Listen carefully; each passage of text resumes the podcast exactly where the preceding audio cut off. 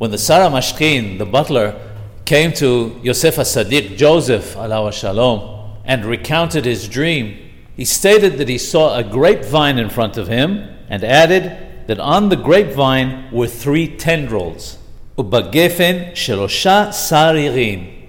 The Jewish people are compared to the grapevine for several reasons. One of them being that the body, the trunk of a grapevine is weak, yet its fruit, the grapes, are very praiseworthy. In fact, they make wine. So too, we, the Jewish people, we are weaker than all the other nations, yet our fruit, the Torah, the Mitzvot, and Ma'asim Tobim, are most precious. When a person wants to repent, make teshubah, three things are required. First of all, a person must have the desire to make teshubah, though that doesn't actually do the deed. Then a person has to make teshubah, but even that is on two levels. The lower level is out of fear, yir'ah, and the higher level is from ahaba, love.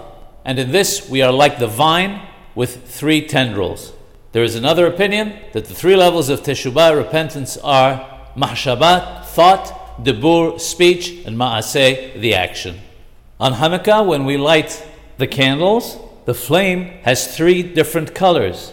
And the menorah that we light also consists of three items the vessel itself, the oil, and the wick. This comes to hint that the Nes, the miracle of Hanukkah, came after they made Teshubah on all three levels.